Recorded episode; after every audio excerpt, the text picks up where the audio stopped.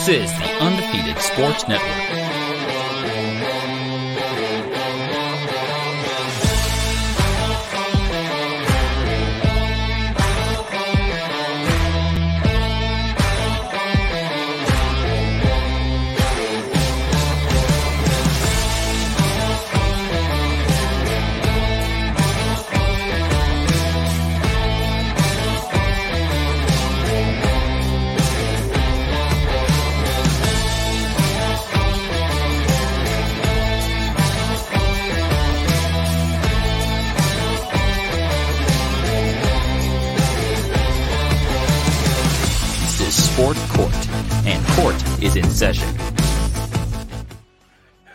What's up, everybody? Good evening, and welcome into another episode of Sport Court right here on the Undefeated Sports Network. I am Tarbill, as always, joined with my guy Angelo Ace Camacho. What's up, Ace? How are we doing tonight, man? What up, Tarbill? Nice to talk with you. I know we had uh, some parenting things come in the way of Thursday and Fridays, or uh, Thursday and Wednesday, but you know we're we're here on a Friday night, Friday night special, uh, just to, to Absolutely, recap uh, some, some sports topics today. Yeah, I mean, obviously, uh, as parents and in life, things happen. Unfortunately, uh, my five year old's been down sick the last few days, and that still continues tonight. But uh, mom's home until she goes to work tonight, so here we are. Hell yeah, man! Let's uh, a lot of big Let's- things to jump into. So, I mean, where do you want to start? We were going to talk a little bit of MLB. We were going to talk a little uh, recap baseball or uh, Bears Packers. You know, I say we start with some MLB tonight, Ace. It's not something that we've touched on a lot lately, uh, but there's been some big news for the Cubs uh, in free agency acquisitions, a couple moves that I myself am really excited about for the future of this organization. And what a better place to start than some MLB baseball. Hell so let's dive right into it. So, starting out, on the MLB hot stove is Dansby Swanson coming to the north side. Let's go. You Let's get right into it, Ace. What's First your off, let me just say, Dansby Swanson doesn't necessarily scream baseball name. Sounds more of like No, a, a food delivery service. Um, but you know, I think you're thinking of the Swan Man there. Yeah, I know. It's um, I, I, you know, the the Cubs were talked to being, you know, on in the mix for Correa and um, Xander Bogaerts. Uh, Bogaerts ended up going to the Padres, I believe, right? And um, right. Correa hasn't signed yet, but it's there's thoughts that he's going to end up in. I I thought I seen New York. Sorry, I'm looking at the moment to see what the rumored ones were. Uh, I think the New York Mets were one of them that yeah, I that's saw. the other one. The Mets, Yankees. Yeah, so I mean New York, basically. Um, it New says that- York, New York. Yeah, it says that the Yankees were working on something big for him. Um, I mean, I don't know how much bigger you can get after you pay Aaron Jones all the money that you paid him, but I That mean, was an insane contract. Can I just stop you there, Ace? I do have to say, you know, each and every season we see the number of players getting these giant contracts just significantly increase. And, you know, especially with guys like Aaron Judge, it, I'm always, I always go back to the Bobby Bonilla deal, right? He got however much money he got spread out over the course of 20 plus years, and he's still Right. getting paid. Hasn't Right. played in the MLB since 2002, I believe. that's the best contract ever. Is still receiving over a million dollars annually. You know, obviously, uh, these guys in today's game are getting hugely front loaded contracts. You look at guys like Aaron Judge, uh, for instance, number one this season, but then even in the past, the Mike Trouts and those type of names tend to uh, Fernando Tatis Jr. These guys all tend to get very heavily loaded deals that are very player friendly just to keep the players within the organization and Mhm. you know sometimes it works out but also you're rolling the dice even when you've got a hall of fame type caliber player signing them to a nine year contract. I mean, in nine years, is Aaron Judge going to be the Aaron Judge of today? No, Absolutely not. close. You're paying for, you know, those two to three, maybe four spectacular seasons that you get out of a player. And then after that, obviously these players go on the decline. It's just how it goes, especially in baseball being such a complex sport where, you know, a lot of guys don't see the majors until they're in their mid to late 20s, Yep. unless they're just generational talent. So it's, I mean, even Kris Bryant didn't come up right away. You know what I, you know what I mean? Right. Like that's the thing that sucks most about baseball is even if you you pick up these good prospects and you you're have still five to six years away, Right. right? exactly. So you you get all that hype at the moment, and then you got to wait five years to see them even come up to the majors. Well, and I think that you bring an interesting point up with that because that's kind of where the Cubs are right now. Yes. Obviously, the Cubs have made a couple really good acquisitions uh, over the past few days. Um, getting the pitcher from the New York Yankees was a nice pickup, and then obviously the the news that everybody knows and the news that everyone is either hyped or very upset about is the Bellinger trade, right? Or the Bellinger acquisition, I should say. You go out and you give Bellinger uh, $17.5 million to come play here in Chicago on a one year deal. And it's it's just as much a prove it year for him as it is for a lot of the guys on the Cubs roster this upcoming season. I think that uh, his performance tapered off a little bit in 2022 overall, if you look at the stats. And I will be interested to see how he does with a change of scenery. You know, especially in baseball, you see these guys so often go on a little bit of a decline and then they go to a new home, uh, kind of have a second resurgence within their career. And all of a sudden, you're talking about a guy that could be really solid for this organization. So I'm excited with the Bellinger acquisition. What's your thoughts, Ace? Are you excited? Are you cautious? So you I mean, it's a one- it's a one year deal, right? Prove it deal, which Right. for this Cubs team, I don't think is a bad thing. Um, I think they're really banking on the fact that maybe the last couple years were not the Cody Bellinger that they're hoping flourishes with the Cubs.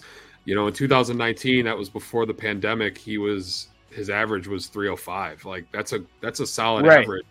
And then it kind of tapered down. In, in 2020, it was 239. 21, it was uh, 165 and then last season it was 210 so i mean and his home run Oh. numbers dropped he uh in 17 he had 39 18 he had 25 in 19 he had 47 and then Okay. 12 10 and 19 so you see the power kind of dip there um i if you can get cody bellinger and he gives you I don't know. Let's say If if he bets a 260, right. if he I bets mean, a 260 with let's say 25 home runs, it's a significant upgrade to what you had there last season. Obviously, I think the Cubs are going to play him in the outfield Yep. rather than at first. Uh, all signs would point to that thus far. But he's a guy that you picked up for his bat, right? Mhm. And he's just as good of a fielder as Jason Heyward. I mean, obviously, Cubs fans, when Heyward was brought in, he wasn't brought in for his fielding ability. I mean, you could argue that he was, but ultimately they were trying to add another piece with a hot bat.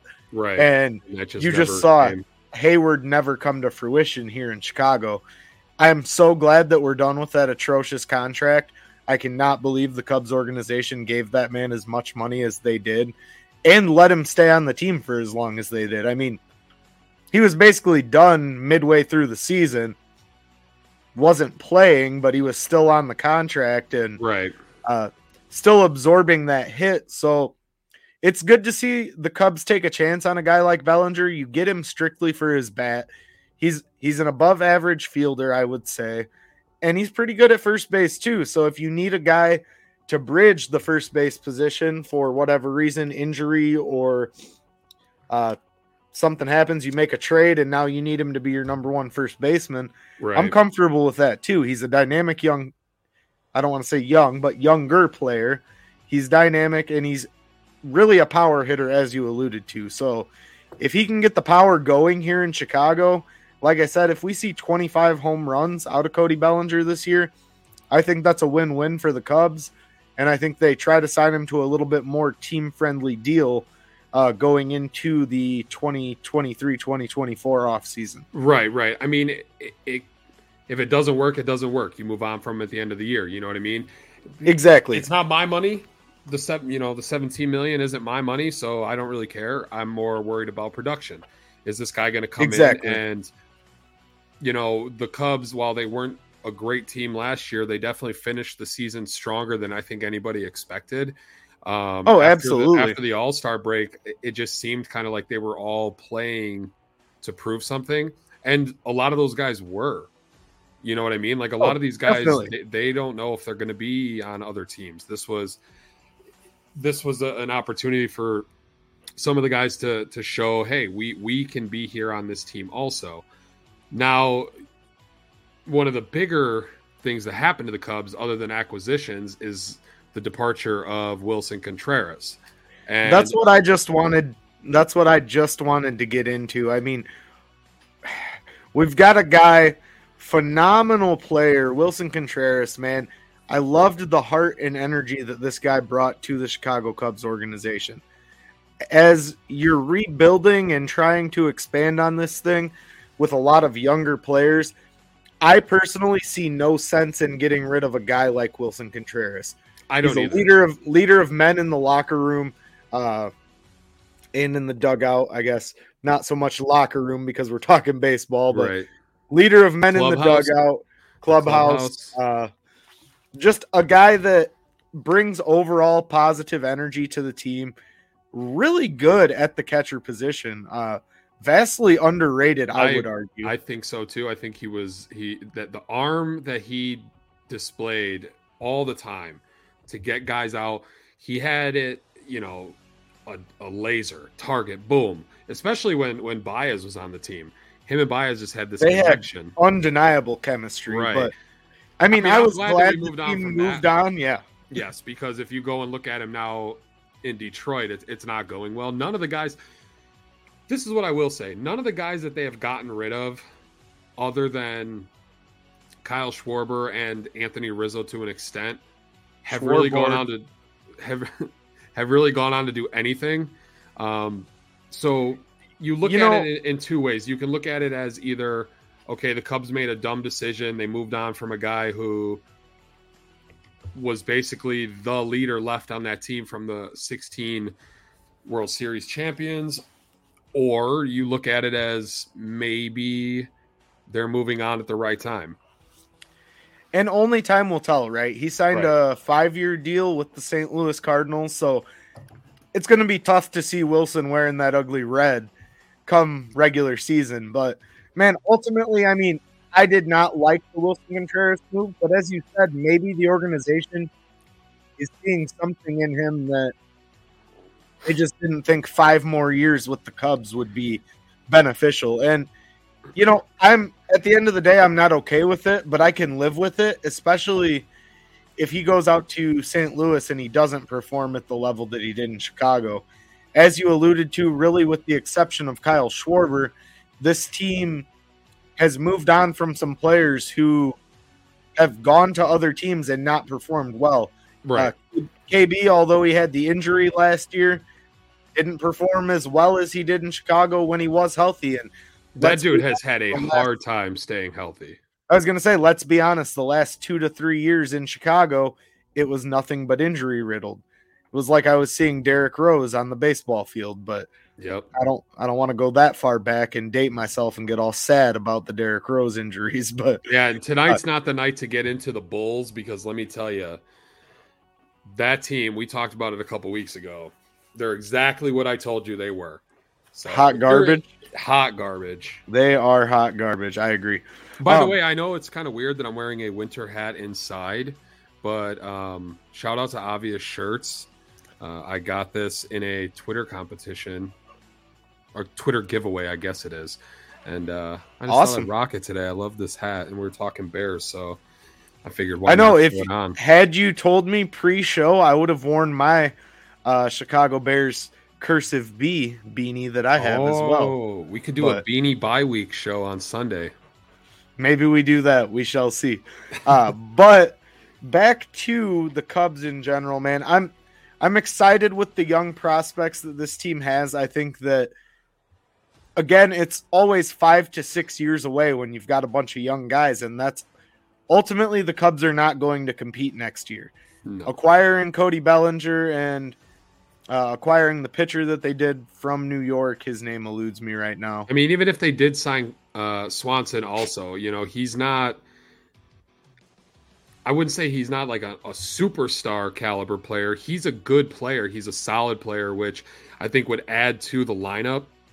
Um, you know, he hit 25 home runs last year, um, 96 RBIs, which is a pretty solid year. And I don't think the I think the Cubs can get a couple players like Swanson and then maybe somebody else for the same price that they would if they were to go after Correa. Oh, I agree a hundred percent. Uh, looking at our next topic, man. Uh, let me remove our banner here so the fans can see what we got going on here because you did an excellent job with this. I thought so. Reports are stating that the MLB used juiced balls during the 2022 season. Juicy I- balls. I really enjoy that overlay you did there, Ace. But in all seriousness, you know, the MLB is so hypocritical, right? Without a doubt, You- I'm so glad you you started this way.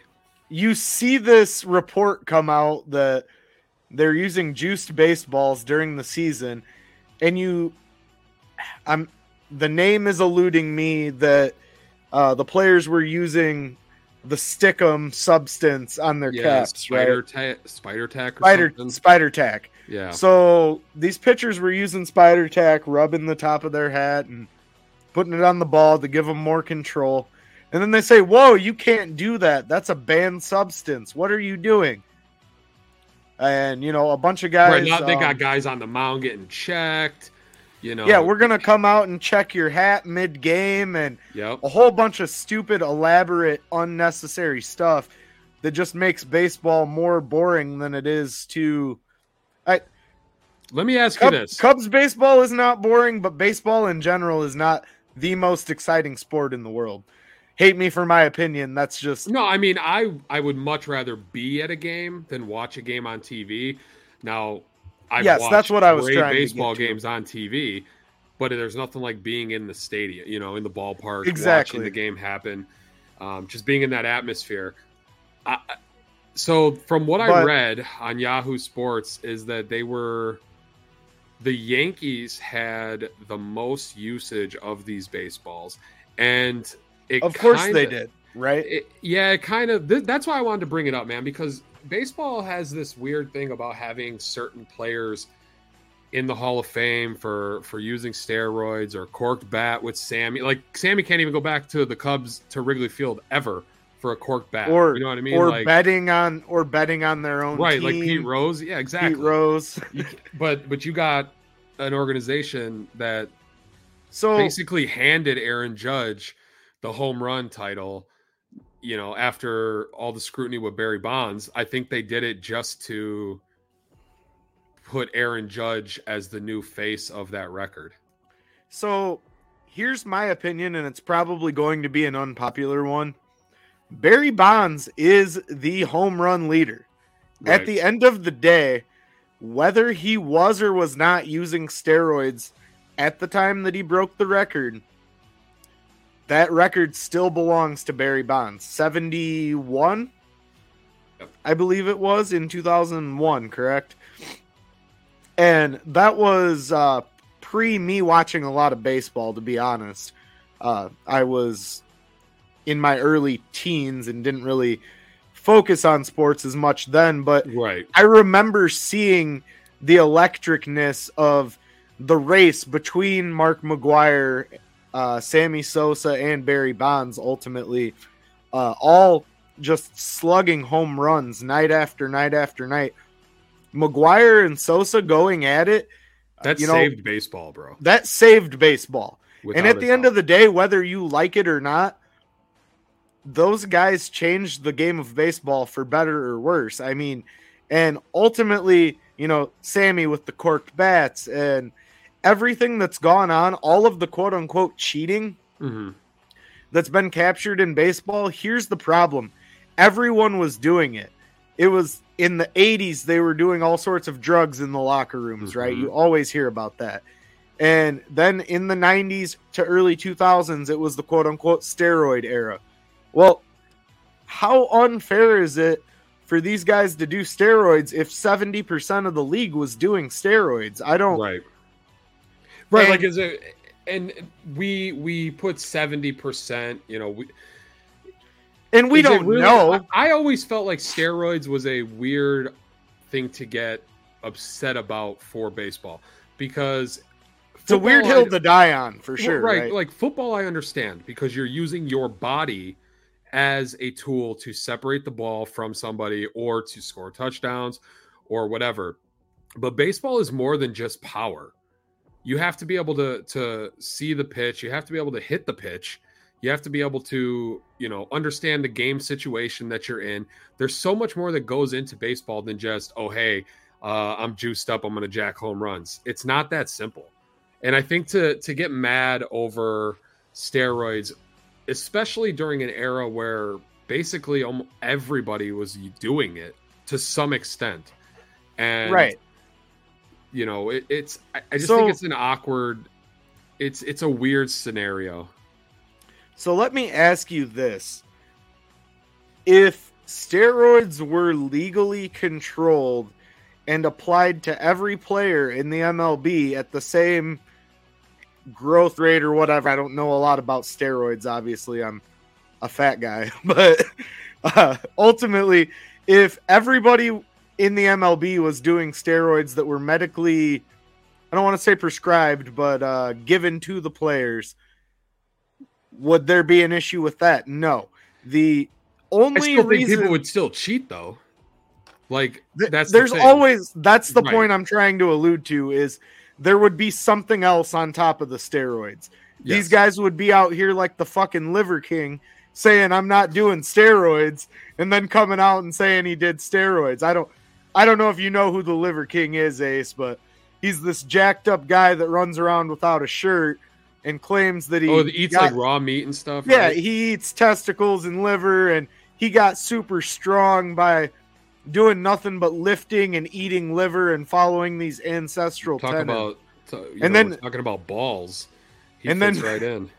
then this man comes out this week and says, "What's up, everybody? I lied. I do steroids." Like it wasn't a it wasn't a fucking surprise, dude. Nobody. Nobody Uh. thought that you were natural. Nobody thinks that bodybuilders are natural. no. And honestly, if you drug tested everyone in baseball right now, I'm sure there's still a percentage of the population that uses steroids of some sort, whether it's HGH to help recover from an injury or I don't even know the names of the other steroids, but ultimately like if you're it's just there's always going to be something for the baseball fan to complain about that this isn't fair or this isn't even and ultimately we go to this we go to the juiced balls it's the same thing. Well, I mean, everybody's also- going to cheat in some way. Right, and and you know they make a big deal out of Pete Rose, and what are the Cubs building actively right now, next to Wrigley Field? A sports book. Like, right what do you? What? You're gonna It- build a sports book attached to Wrigley Field, but you're not gonna give Pete Rose his flowers. I, I it's just it kills me man and i think it's largely because of the group i don't mean to point fingers at anyone but the group that uh, does the baseball hall of fame inductions they're they're a bunch of older gentlemen mhm. There's not a lot of young faces on that committee at, at this point. And i think as the times change and evolve i think more guys our age late 20s mid 30s uh, end up getting onto that board here in the near future. Um, i do believe someday you'll see barry bonds name in the hall of fame. I do believe someday you'll see mark mcgwire in the hall of fame. It's just it's not a matter of if to me, it's a matter of when. Right. I think I think the narrative will shift, and you've seen over the years, even Mark McGwire was welcome back to the Cardinals, and you know everything like that. Right. So ultimately, I think that you will see these guys uh, in the Hall of Fame at some point, and I think the narrative will change. Point being here, the juiced balls is no different than anything else. I do believe that ultimately in baseball, people will always find a way to cheat, whether it's steroids, whether it's juiced balls, whether it's spider tack. Baseball players will always find a way to cheat because they want that little bit of an edge because baseball is such a competitive sport that any ounce of difference can be giant to a player whereas in football or basketball the skill gaps not as much there right? Everyone that plays basketball in the NBA that's in a starting 5 is a top tier player. Not everyone in baseball is a top tier player. Right. there's it's a much tougher skill gap is what i'm trying to allude to. So ultimately i think we'll see what happens but i think it'll be something else next year is ultimately what i'm trying to say. Yeah. I next mean, it- year it we'll be talking about some other substance that they're putting on the balls or they're greasing the bats with this this new cork like substance is being put in the bats Mhm. whatever it is there ultimately will be something else that these guys find to use and i guess it's unfortunate maybe it is to the diehard baseball fan but to me the steroid era of baseball was the best baseball we ever got to witness Yeah. I mean, home runs are exciting. No one likes. I hate pitchers' duels.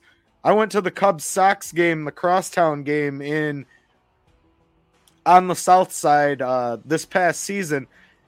The game was scoreless through the seventh inning. I almost fell asleep in my seat. I actually may have dozed off for like five minutes. Not gonna lie, but that's. I hate pitchers' duels, man. Some people love them. That's not me. I hate defensive football. I don't want to see a game that's seven to three in football. I want to see a game that's forty-one to thirty-four. That much more excites me. right. I'm an offensive and scoring minded type fan. That's how I am personally as a fan. And to me, the steroid, quote unquote, steroid era in baseball was the most exciting era that thus far in the history of baseball. I mean, you just think about Sammy Sosa walking up to the plate and calling his Yo, you, shot. we used to you used to watch TV, and it didn't matter what you were watching. They would split the screen and show Sammy or Mark McGwire's at bat just to see if they were going to hit a home run, and that was every time. Yep, absolutely. And you it cuts to them doing batting practice on the freaking side during the game Mm-hmm. because you never know what was going to happen. I mean, those guys were electric and I loved watching that baseball. I don't if they did steroids, they didn't do steroids is not for me to decide or debate. Right. I just think those were the best years of baseball personally. Yep. I want to watch good home. Oh, we got uh Tyler in the. Oh, there we go. There we go. Steroids saved baseball. Can't punish guys when the MLB allowed it to happen. At the time, it wasn't even tested for. They inducted Selig into the Hall of Fame, and he oversaw it all. Absolutely right. Our guy Tyler DeMouse jumping on to comment. Uh, Tyler couldn't agree with you more, man. They s- did save baseball, and indeed, it was overlooked until it was a problem, right? Yep. And and I mean, even if you look at this year, Aaron Jones, it wasn't like as big. I, at least it didn't seem to me like as you know newsworthy when he was chasing the record as it did in the past. And I don't know if that's just me or you know if that's how you've seen it too watching this season. I, to Oh. me though, it just wasn't as Excuse me. That's exactly what I saw, Ace. You know, everyone everyone that's a New York Yankees fan was really hyping up the fact that oh my god, Judge is going to get the record. Fans of the other teams in the MLB didn't care. right. It wasn't publicized, it wasn't put out there in the media as much as it was in years prior. Like you said, when Barry Bonds broke the home run record, you could be watching Survivor on TV and they would literally add a third of the screen to Barry Bonds at bat and the counter to see if he was going to break the record. You know, as he got close there, obviously towards the end of the season. So, for me, it's all about what draws the ratings to baseball and what resurges baseball. I don't have the answer to that, but I tell you what, you have to find a way to get these young fans involved and engaged in the sport of baseball because you see it more and more. These younger guys, I would say 25 and younger, are really having a hard time connecting to the game of baseball right now. And And and if- I know that this this wasn't intended to turn into like this big giant um you know what what'll save baseball, you know, conversation. It, it wasn't. But, uh, sorry, I took it a no, no, little no, on a no, no, no. there, I, I I'm I'm into the conversation. I think the problem with baseball is the athletes themselves don't market themselves as well as they do in other sports. Um, you look at guys like whether you like it or not, like LeBron or um, I do not like it. or, Right. Well, I mean, but think about like those guys. They're out in the media. They're talking. They have people that they you know following them on on all these other platforms. Same thing with football. You got guys Right. like Patrick Mahomes and even Baker Mayfield to an extent with when he was doing all those Hulu commercials or State Farm commercials. Like when he was living at the stadium, I really enjoyed those. So did I. I thought those were great. But like baseball players don't do that. You might see one or So- two in like a subway ad here and there, but nothing that like Right. focuses on them. Like I remember listening to ESPN 1000 a few years ago when they were talking about like would anybody even know if Bryce Harper was walking down the street if it was Bryce Harper? Like Probably not. right. No, unless Right. you're a diehard Bryce Harper fan. Exactly. But if you're walking down the street, you're going to notice, you know, LeBron James or, you know, Giannis. Kyrie, right. Giannis, you're going to yeah. notice or Any you of those guys, you would notice Right. them right away I think and that run up Major League Baseball signature. has a, they really have to try to figure out a way to market, especially to the younger audience. You know, my son plays baseball and he loves it, but to get him to sit down and watch a baseball game, it's almost it's impossible. Tough, is it not? Yes, It is. It's almost impossible. So But I know as we, much we as talking about I was gonna Baker. say, yeah, I was gonna say I want to allude back to Baker Mayfield yeah, why don't and we? Uh, transition our talk into football at the same time. yeah, why uh, don't we? Uh, if take you wanna- break and then jump into some football. Absolutely, let's do it. We will be back. I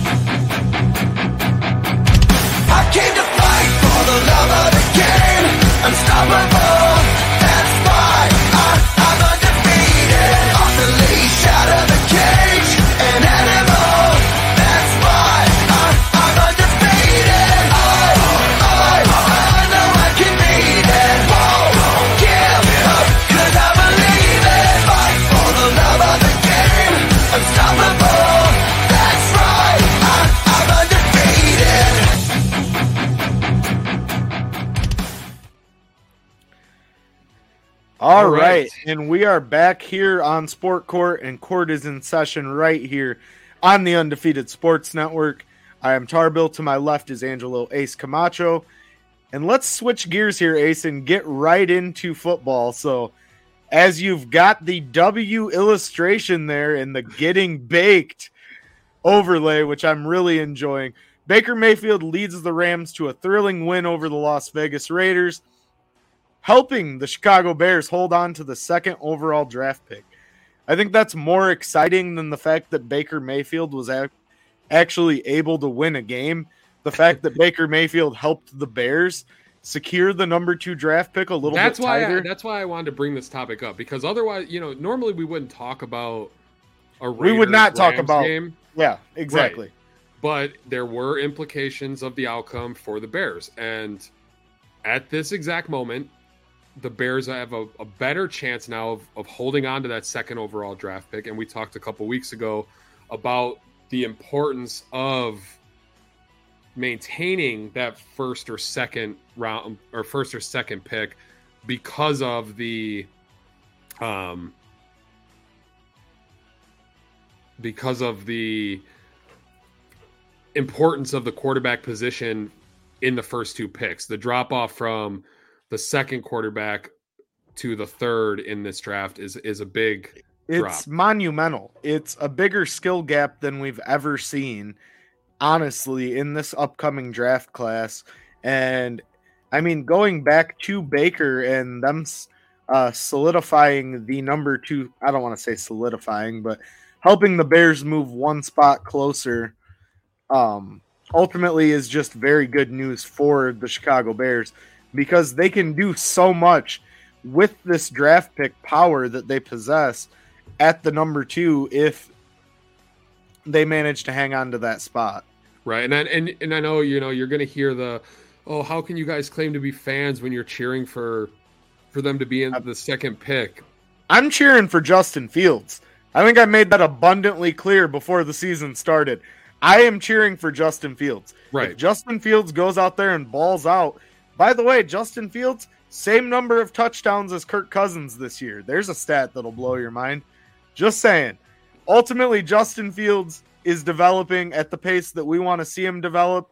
And I've said that time and time again. That's all that matters to me. I love that little season. nugget that you just kind of like laid up there for us. Like that Justin Fields and Kirk Cousins have the same amount of touchdowns is pretty uh It's it it's the catches me by truth. Obviously, obviously Kirk doesn't have any of his with his legs, right. but ultimately 21 is 21, right? And that's We what it goes back it to. We talked about this weeks ago. yep. It's these fair weather fans that want to see Justin Fields throw for 350 yards. He'll do that with a better offensive line, with better weapons behind Yep. him. I have no doubt. I watched the kid's tape since high school. I know what he's capable of. You see the big time throws, the 50 yard ball downfield to N'Keal Yep. Harry last week. Spot on the money. You see the there was another 40 plus yarder down the field in the same game. I mean, Justin Fields can make magic happen. Mhm. And as I've alluded to time and time again, that is all that matters, my friends. Right. Ultimately, Justin Fields developing into the quarterback of the future for the Chicago Bears team, which I personally believe he's done. I'm ready to call him the franchise quarterback ace. I know we Oh, made that we made Yeah. that uh designation last week. There should be no doubt left in anyone's mind that Justin Fields is the future of this organization. I see the meathead fans wanting to draft Bryce Young Yeah. or CJ Stroud. Let's have two quarterbacks from Ohio State. Get out of here. We don't have time for that. no. Who, who- I know I talked about it a couple weeks ago about a guy that I heard call in to 1000 who was like, you know, we got the the number 2 pick, so why not look to trade Justin and then use that number 2 pick on a quarterback and then use whatever like why? And be in the Because same position that you're in right now. Right. The, the the hope of that number two pick is to be where Justin Fields is traject his trajectory right now. That's what you want these quarterbacks to be. We got a question here in the chat from Brandon. If they get the number two pick, do they trade back for more picks? Absolutely. And that's what I want to see happen, Ace. I wanted to get into that uh, kind of as an update. I know we've touched on the draft positioning. Real real quick, I just want to touch on one more topic of the of the yardage stuff that you were saying, Yeah, and then we'll jump to that question. Absolutely. Go ahead. Go ahead. So Aaron Rodgers, right? On Aaron Sunday Rodgers. threw for 182 yards. He had a QBR of 85. Okay. Justin Fields threw for 254 yards. Like the the idea of oh well he hasn't thrown enough he can't win a game. It doesn't. All you want your quarterback to do is put Is your win team games. right. Put your team in the best position to win a game. And if that means that he throws for 180 yards and runs for 100 and they win those games, then guess what? He did his job. It, exactly what you said a few weeks ago, Ace, on the pregame. Yep. If the Bears had a different record right now, if this Chicago Bears organization had three losses instead of three wins, Oh, and if you think about how many close games the Bears have lost this season, where they really score 30 plus points, and then in the fourth quarter, something silly happens. Maybe the brass calls down and says, Hey, we're thinking about that draft pick. You got to lose, but make it competitive. I don't know. That's all speculation.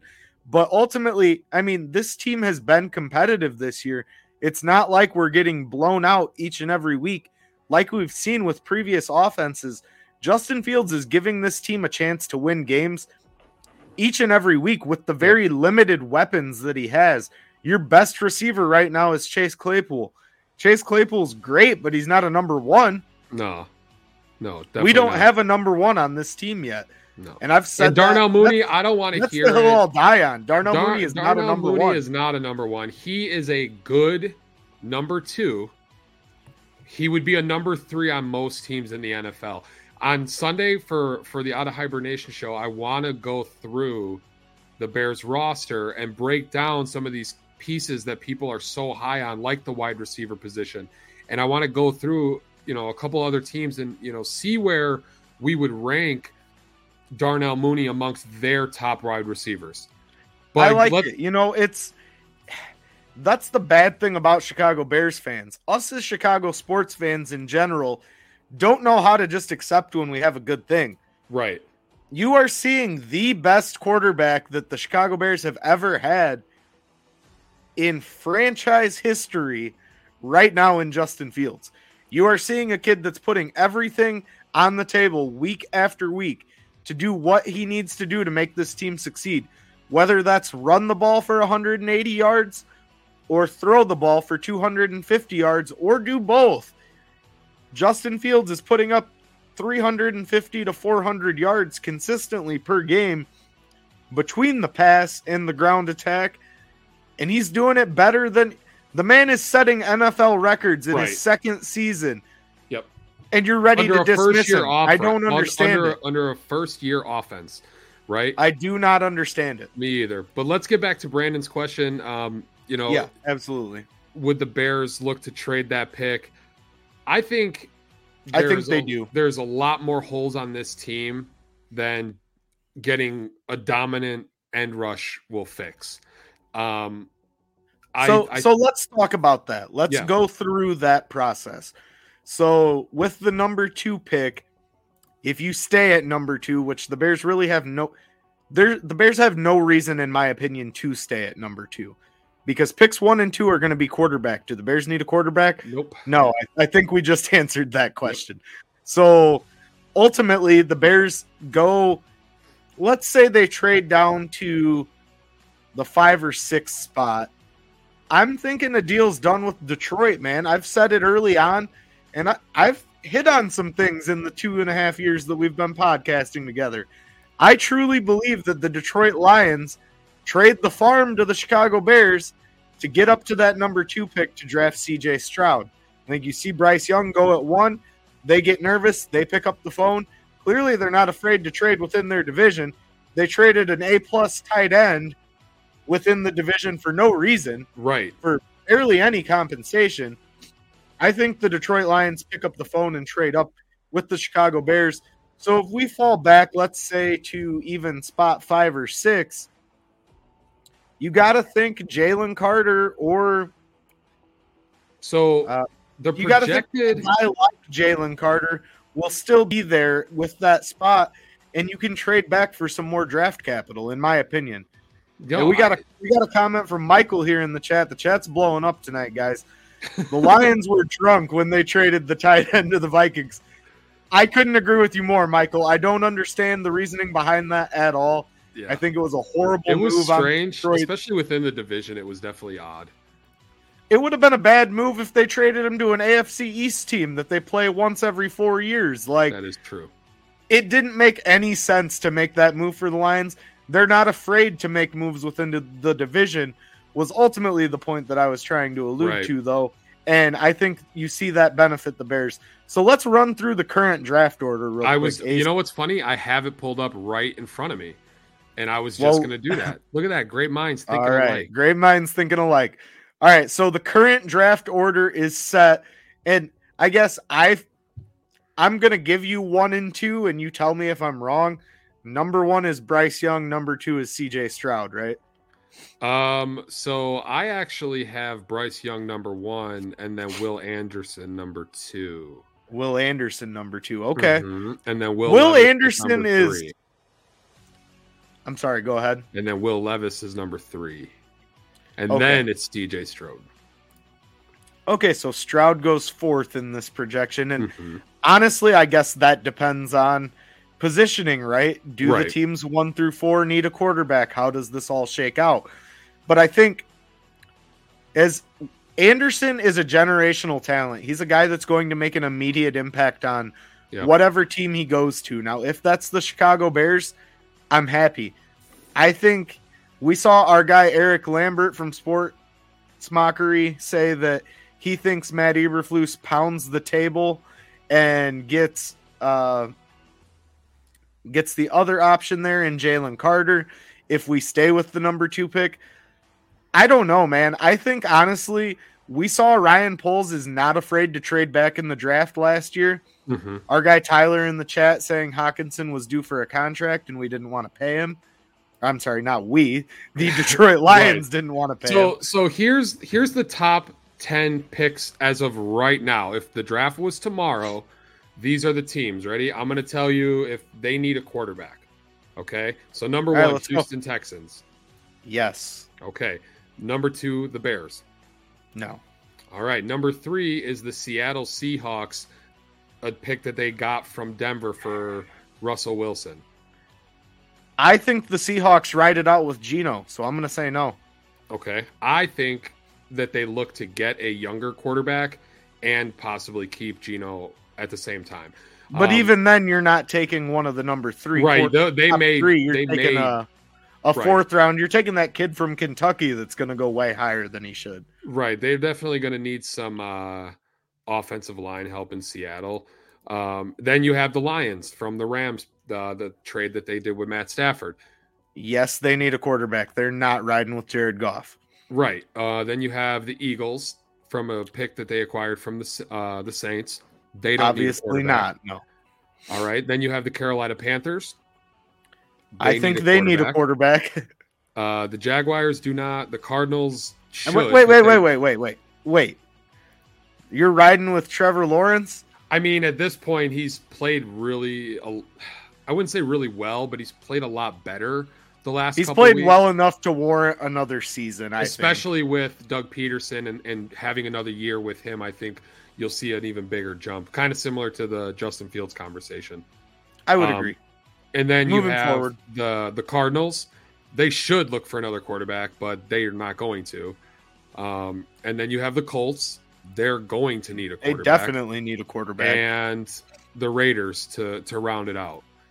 Those are the top ten. And, And- realistically, And no, no, hold on. Number ten, the Raiders. The Raiders do need a quarterback.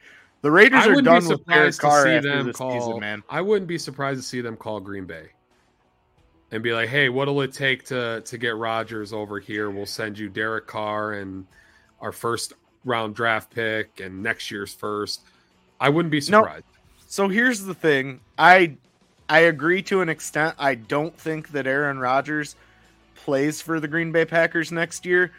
I think it depends on what Tom Brady does. If Tom Brady retires, I think you see Aaron Rodgers go to Tampa, and that becomes the The the, the I'm going to say it the old folks home. the old folks home of quarterbacks. But no, ultimately, uh, I think Brady comes back for another season now that he doesn't. Now that the Gisele is hanging out with AB, he should have plenty of time to focus Tyler. on football. So the Packers aren't eating all the dead money, unfortunately, and that's that's what the problem is going to be. that's right? the reality of the situation, right? For them to get out of Aaron Rodgers' contract, he's going to have to to retire, or they're going to have to eat the money. And I don't know. I, I, at this point, you're spinning your wheels with Aaron Rodgers. This isn't an Aaron Rodgers, uh, you know, conversation, but it does kind of transition us into our next topic and our last topic for the night of buying stock into the Bears. And despite that loss to Green Bay, is the Bears stock still rising? And if you look at the NFC North right now, you have the Vikings at the top. I don't know if they're, you know, if they're if they're going to stay up there. We've always seen these Vikings teams; they have a flash, and then they they piddle out towards the end of the the season, and they lose in the playoffs, and then Right. they talk about getting rid of Kirk Cousins, and then they don't. then they don't. right. And then it's the same thing, and they're surprised again the next season. It's very similar Yep. to the Packers situation, right?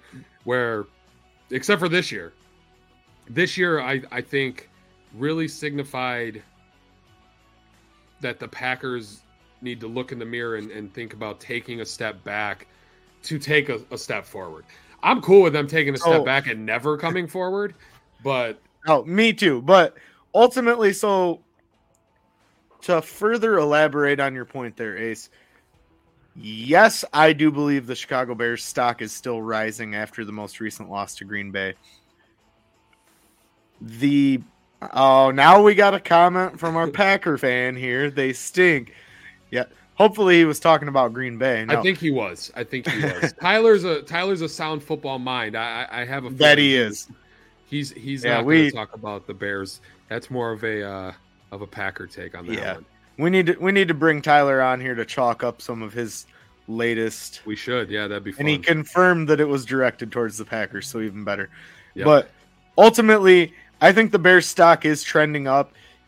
You have what I'm going to say is a generational talent in Justin Fields at the quarterback position. You have solidified the quarterback position for the first time. Let me repeat that for the first time in franchise history. You have solidified the quarterback position. I agree just, a hundred. just let that sink in Yes. and realize how significant that is as a Bears. Here's the thing. Even We if, don't have even pending- if he's not Tom Brady or Aaron Rodgers or Peyton Manning, like that's fine. No one is. be- 2022. Right. He's still going to be a quarterback that I think the Bears can win because of. And the last time Right. we had a quarterback that there was even an opportunity for them to win because of was Cutler. And before that, never. Cuddy. Right. And it was It one wa- year with Jay, with the the first year of, of Oh. Trestman. So let me put it this way: I listening to Waddle and Silvy the other day at work, and I hear them say, "Look at where we've came from, Bears fans. We were we were rooting for Rex Grossman, Yeah. sexy Rexy at one Rexy, point. Like he was the answer, the saving grace of this franchise." And now you have a generational talent in Justin Fields, whom, as long as he stays healthy, you now do not have to worry about the quarterback position for five to 10 years comfortably. Yeah. I, mean, and at that point, you're at that point, you're just looking to draft the next guy that he can mentor, similar to what the Packers have done. That is one thing that I will say with the Green Bay Packers is they do a better job than anyone in the league fostering talent and getting guys to grow before they put them out there. you know, Michael um, is a buddy of mine. He's a diehard Packer fan. So for this to come out of, I think it's kind of refreshing to hear Packer fans acknowledge the fact that, like, oh shit, like the Bears with Justin Fields have potential to actually be good. And Yeah, and you never saw that with any no, prior Bears quarterback, right? So so And I it- found myself Sunday. I know during the the pregame show, you and I discussed like you know the best thing for the Bears would be for them to lose that game against the Packers, and you wanted to see Justin Field. And the the moment the game started, I was like, "Damn, I really want the Packers to lose this game," and that's just the Bears fan in me.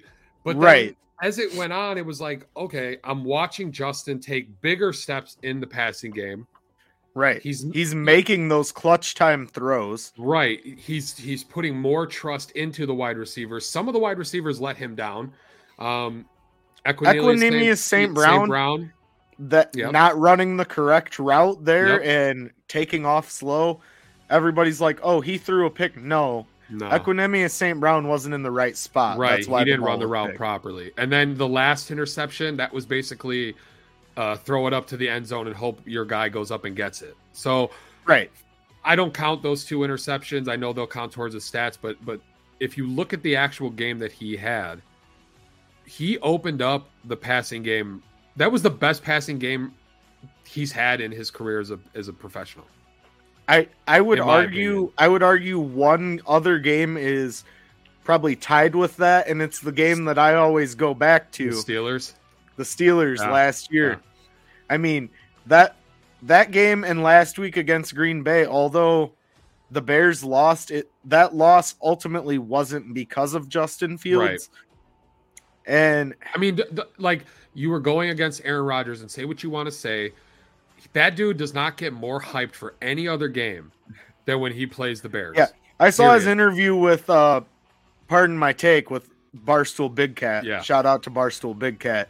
And he, you know, they were talking about how our Super Bowl is watching the Packers lose in the playoffs, right? 100%. Like hundred percent, and I'm okay with uh, having the joy of watching the Packers lose in the playoffs Yes. uh, when my team's not doing good. But as Michael alluded to in the comments, give the Bears two years in the draft, and they're a 10 win team if healthy. I think next year you see this team take a big step. If they take the right approach in the draft and in free agency, this roster is completely different from 2023. And I think you're going to see some tough losses that fans aren't going to like. I think you're going to see David Montgomery's not going to be on the Right. Bears.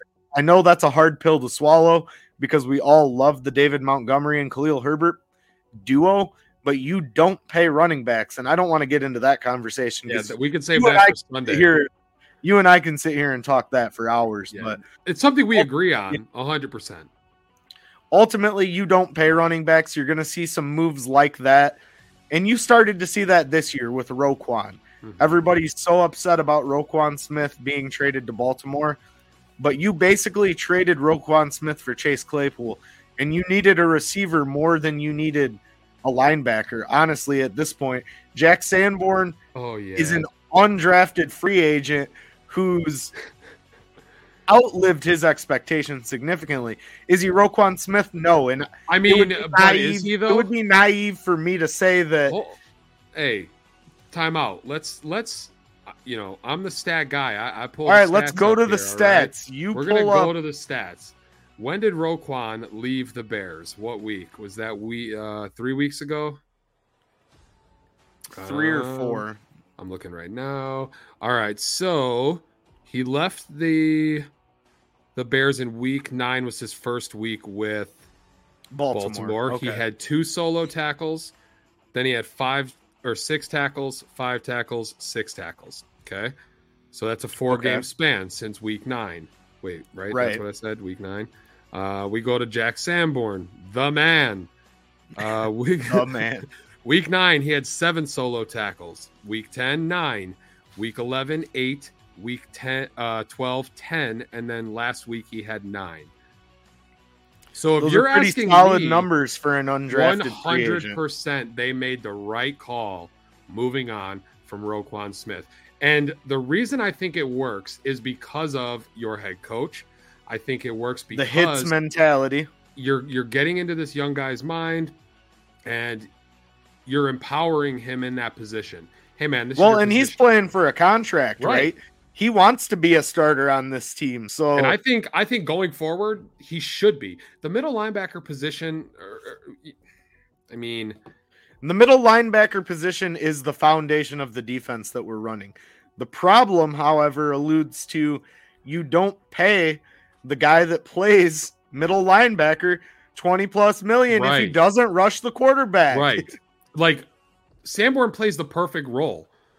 It's hey, I'm gonna be sideline to sideline. I'm gonna get the tackle if it makes it past the, The- first wave and bring that person to the ground.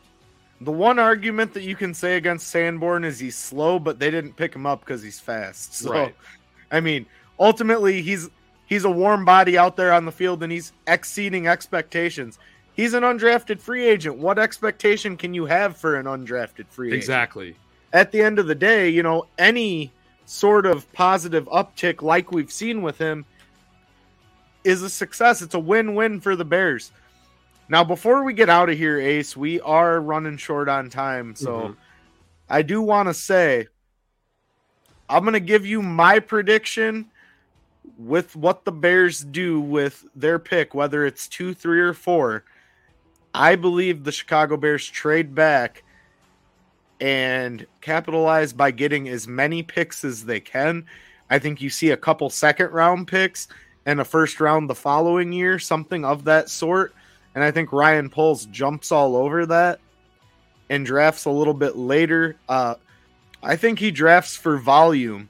You know, ultimately, if you draft for volume and you're getting all of these guys that you've scouted really well, you're going to hit more than you're going to fail. I mean, Right. nobody's draft rate's 100% success, but you know, I think that you see him draft for volume. I So, agree. Uh, let's end the show on that note, guys. Packers suck. As always, the Packers suck. Really good interaction tonight from everyone in the Yeah, chat. Definitely. Uh, we appreciate each and every one of you. Uh, with that being said, we are live right here on the Undefeated Sports Network each and every Sunday with our Bears pregame show out of High Bear Nation. Uh, we will do a little bye week recap this Sunday morning. Although the Bears aren't playing, we will still be here live on the air for you guys. So look for it there. We've got some big news here in the coming weeks. We have a giant guest, probably the largest guest in the history of the Undefeated Sports Network, joining us not this coming Sunday, but the following Sunday. Uh, there will be some more details to come about that, guys. Huge show lined up for not this coming Sunday, but the next Sunday. So be sure to stay tuned for all of that information. If you are not already doing so, please be sure to go like, subscribe, and follow the Undisputed, Undefeated Sports Network on all major social media platforms. We are on Twitch, Twitter, Facebook, YouTube. If you go subscribe to YouTube, you will not miss any of the content. And we are working on getting the audio only Spotify podcast up for you guys momentarily. We are working on that. Hopefully, by the end of this month, we will be Spotify approved. You do got to jump through a few hoops there. It's not as cut and dry as you would think it would be, but we are working on that. We will continue to work passionately to give you guys the best content possible each and every week. With that being said, Ace, appreciate you as always, brother. Everybody, thank you for joining us. Have a good night.